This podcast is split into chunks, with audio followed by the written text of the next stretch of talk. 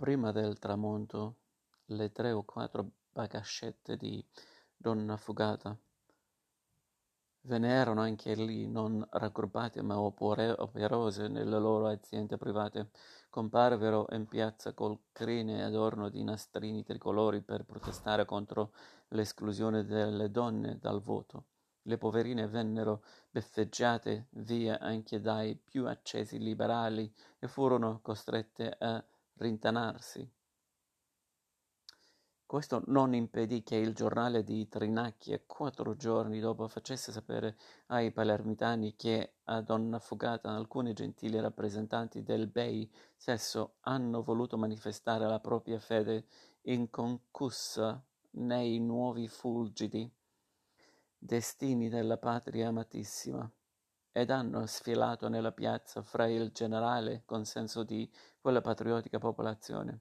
Dopo il seggio elettorale venne chiuso, gli scrutatori si posero all'opera e da notte fatta venne spalancato il balcone centrale del municipio e Don Calogero si rese visibile con pancera tricolore e tutto, fiancheggiato da due ragazzini con cande- candelabri accesi che peraltro il vento spense senza indugio.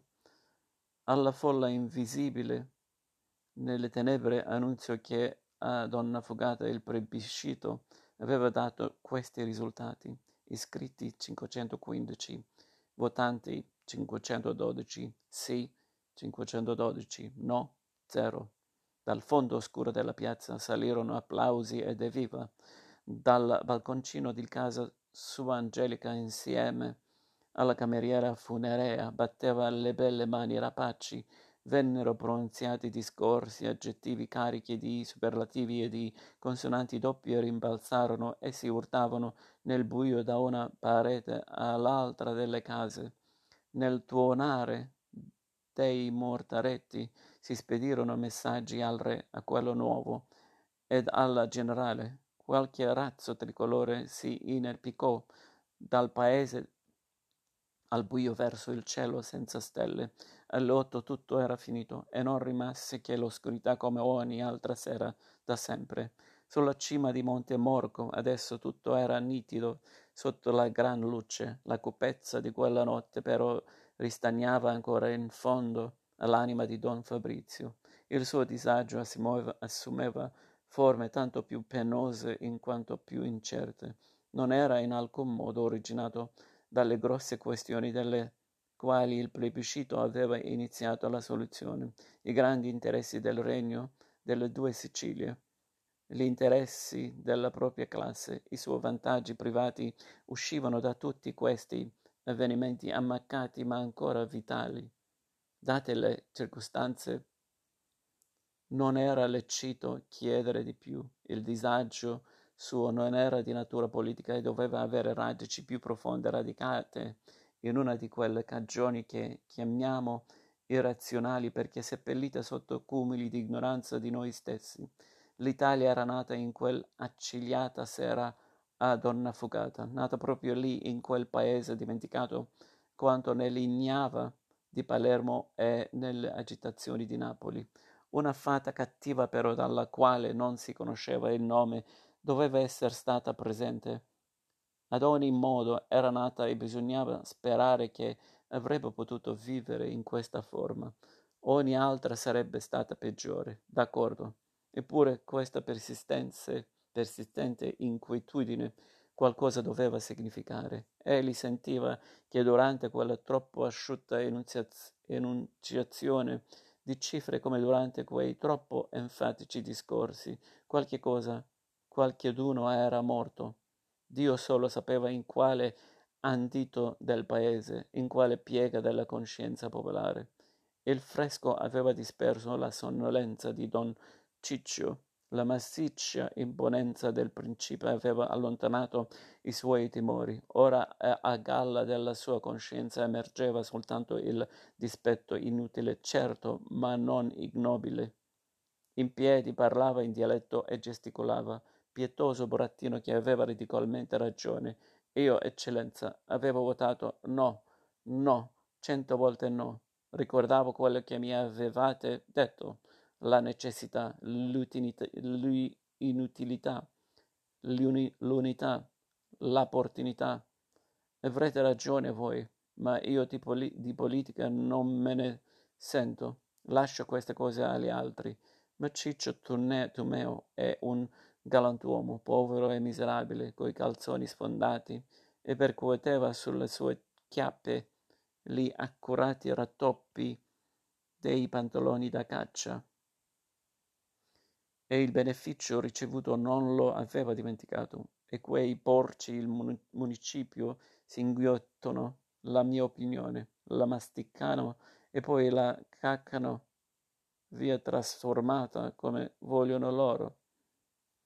Io ho detto nero e loro mi fanno de- dire bianco. Per una volta che potevo dire quello che pensavo, quel succhiesangue di Sedara mi annulla, fa come se non fossi mai esistito, come se fossi niente immischiato con nessuno. Io che sono Francesco Tumeo, la manna fu Leonardo, organista delle madre chiese di Donna Fogata, padrone suo mille volte e che gli ho anche dedicato una mazurka composta da me quando è nata quella, e si morse un dito per frenarsi, quella smorfiosa di sua figlia. A questo punto la calma discese su don Fabrizio che finalmente aveva sciolto l'enigma. Adesso sapeva chi era stato strangolato a Donna Fugata in cento altri luoghi. Nel corso di quella nottata diventò Lercio, una neonata, la buona fede, proprio quella creaturina, creaturina che più si sarebbe dovuta curare, il cui irrobostimento avrebbe giustificato altri stupidi vandalismi inutili. Il voto negativo di Don Ciccio, 50 voti simili a Donna Fugata, 100.000 no, in tutto il regno non avrebbero mutato nulla al risultato, lo avrebbero anzi reso più significativo e si sarebbe evitata la storpiatura delle anime. Sei mesi fa di udiva la voce dispotica che diceva fai come dico io o saranno botte. Adesso si aveva di già l'impressione che là che la minaccia venisse sostituita dalle parole molli dell'usuraio. Ma se hai firmato tu stesso, non lo vedi? È tanto chiaro. Devi fare come diciamo noi, perché, guarda la cambiale, la tua volontà è uguale alla nostra. Don Ciccio to- tuonava ancora. Per voi, signori, è un'altra cosa. Si può essere ingrati per un feudo in più, per un pezzo di pane là riconoscenza è un obbligo. Un altro paio di maniche ancora è per i trafficanti come Sedara per i quali approfittare è legge di natura. Per noi, piccola gente, le cose sono come sono. Voi lo sapete, eccellenza. La buona anima di mio padre era guardacaccia nel casino reale di S. Onofrio, già al tempo di Ferdinando IV, quando c'erano qui gli inglesi. Si faceva vita dura, ma l'abito verde reale e la placca d'argento conferivano autorità. Fu la regina Isabella, la spagnola, che era duchessa di Calabria allora, a farmi studiare e permettermi di essere quello che sono, organista delle Madre Chiesa, onorato della benevolenza di Vostra Eccellenza. E negli anni di maggior bisogno, quando mio padre mandava una supplica a corte, le cinque onze di soccorso arrivavano sicure come la morte, perché là, a Napoli, ci volevano bene, sapevano che eravamo buone gente e sudditi fedeli. Quando il re veniva erano manacciate sulla spalla di mio padre e don Leonà, Nevurri e tante come Evuie, fedeli sostegni del trono e della persona mia. L'aiutante del campo poi distribuiva le monete d'oro e le mossine che chiamano ora. Questa generosità di veri re, lo dicono per, per non dover darle loro, ma erano giuste ricompense alle, alla devozione. E oggi, se questi santi re e belle regine guardano dal cielo che dovrebbero dire il figlio di don Leonardo Tumeo ci ha tradito, meno male che in paradiso si conosce la verità. Lo so, eccellenza, le persone come voi Me lo hanno detto, queste cose da parte dei reali non significano niente, fanno parte del loro mestiere. Sarà vero, è vero, anzi, ma le cinque onze d'oro erano, c'erano, è un fatto, e con esse ci si aiutava a compa- campare l'inverno. E ora che potevo riparare il debito, niente. Tu non ci sei, il mio no diventa un sì. Ero un fedele suddito, sono diventato un borbon, borbonico schifoso. Ora tutti savoiardi sono, ma io i savoiardi me, lo, me li mancio col caffè.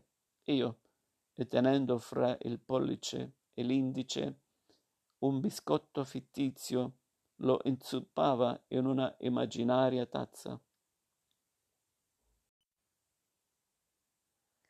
Don Fabrizio aveva sempre voluto bene a Don Ciccio, ma era stato un sentimento nato dalla compassione per ogni persona che da giovane si era creduta destinata all'arte e che da vecchio, accortosi di non possedere talento, continua ad esercitare quella stessa attività su scalini più bassi, con in tasca i propri poveri sogni, e compativa anche la sua con- contegnosa miseria, ma adesso provava anche una specie di ammirazione per lui e nel fondo, proprio nel fondo, della sua altera coscienza una voce chiedeva se per caso don Ciccio non si fosse comportato più signorilmente del principe di Salina e di Sedara. Tutti questi Sedara, da quello minuscolo che violentava l'aritmetica a donna fugata a quelli maggiori a Palermo, a Torino, non avevano forse commesso un delitto stronzando queste coscienze? Don Fabrizio non poteva saperlo allora, ma una parte della neghitosità, dell'acquiescenza, per la quale durante i decenni seguenti si doveva vituperare la gente del mezzogiorno, ebbe la propria origine nel stupito annullamento della prima espressione de, di libertà che a questo popolo si era mai presentata. Don Ciccio si era sfogato. Ora la sua autentica ma rara personifica- personificazione del galantuomo austero subentrava l'altra, assai pur fri- più frequente e non meno genuino dello snob, perché Tomeo apparteneva alla specie zoologica degli snob passivi, specie adesso ingiustamente vilipesa, ben inteso la parola snob, che era nel 1860 in Sicilia, ma così prim- come prima di Koch esistevano i tubercolotici, così in quella remotissima età esisteva la gente per la quale udire, imitare e soprattutto non far della pena a chi si stima di levatura sociale superiore alla propria e legge suprema di vita, lo snob essendo infatti il contrario dell'invidioso. Allora, Egli si presentava sotto nomi differenti, era chiamato devoto, affezionato, fedele e trascorreva vita felice perché il più fuggevole, fuggevole sorriso di un nobiluomo era sufficiente a riempire di sole una intera sua giornata e poiché si profilava accompagnato da quelli appellativi effettuosi, le grazie ristoratrici, ristoratrici erano più frequenti di quel che siano adesso. La cordiale natura snobistica di don Ciccio, dunque, temette di aver recato fastidio a don Fabrizio e la di lui sollecitudine si affrettava a cercare i mezzi per fugare le ombre accumulatesi per sua colpa, credeva sul ciglio olimpico del principe. Il mezzo più immediatamente idoneo era quello di proporre di riprendere la caccia e così fu fatto.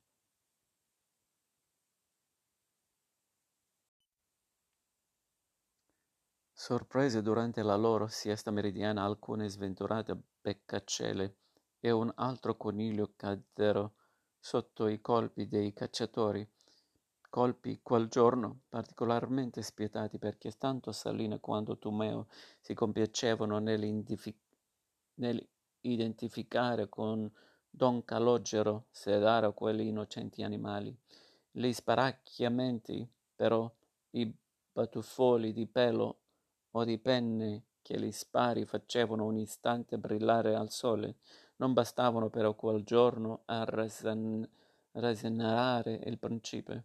Via, via, che le ore passavano e che il ritorno a Donna Fogata si avvicinava, la preoccupazione, il dispetto, l'umiliazione per la imminente conversazione con il plebeo sindaco lo opprimevano e l'aver chiamato in cuor suo Don Calogero due beccacce e un coniglio non era servito dopo tutto a nulla, benché fosse già deciso a inghiottire lo schifosissimo rospo, sentì il bisogno di possedere più ampie informazioni sull'avversario o, per meglio dire, di fo- sondare l'opinione della gente riguardo al passo che stava per compiere.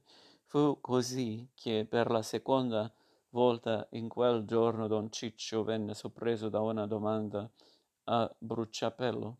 Don Ciccio, statemi a sentire, voi che vedete tante persone in paese, che cosa si pensa veramente di don Calogero a donna Fugata? A Tumeo in verità sembrava di aver già espresso con sufficiente chiarezza la propria opinione sul sindaco, e così stava per rispondere quando gli balernarono in mente le vaghe voci che aveva inteso sussurrare circa la dolce- dolcezza degli occhi con i quali don Tancredi contemplava Angelica. Ed allora venne assalito con, dal dispiacere di essersi lasciato trascinare a manifestazioni tribunizie che forse ruzzanavano alle narici del principe se quel che si assumeva era vero, e ciò mentre in un altro compartimento della sua mente egli si rallegrava di non aver detto nulla di positivo contro Angelica, anzi il lieve dolore che ancora sentivo, sentiva al suo indice destro gli fece l'effetto di un balsamo.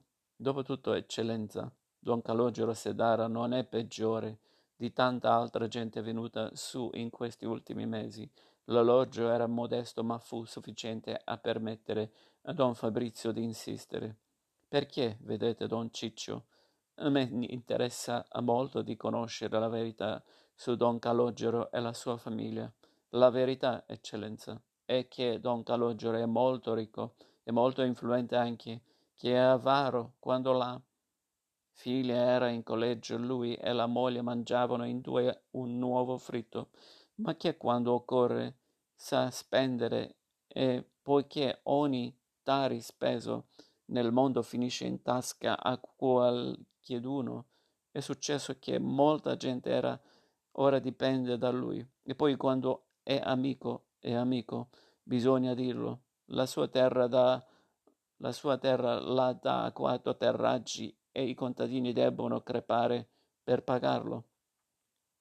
Ma un mese fa ha prestato 50 onze a Pasquale Trippi che lo aveva aiutato nel periodo dello sbarco e senza interessi, il che è il più grande miracolo che si sia visto da quando Santa Rosalia fece cessare la peste a Palermo, intelligente come un diavolo. Del resto, Vostra Eccellenza avrebbe dovuto vederlo primave- nella primavera scorsa, andava avanti e indietro in tutto il territorio come un pipistrello in carrozzino, sul mulo, a piedi, pioggia o sereno che fosse, e dove era passato si formavano circoli segreti, si preparava la strada per quelli che dovevano venire, un castigo di Dio, eccellenza, un castigo di Dio.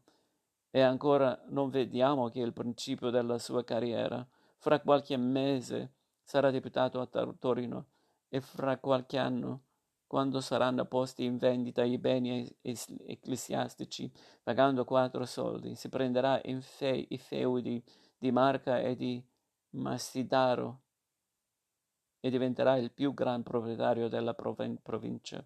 Questo è Don Calogero, eccellenza, l'uomo nuovo come deve essere, è peccato però che debba essere così. Don Fabrizio ricordò la conversazione di qualche mese prima con padre Pirrone nell'osservatorio sommerso nel sole. Quel che aveva predetto il gesuita si avverava, avverava.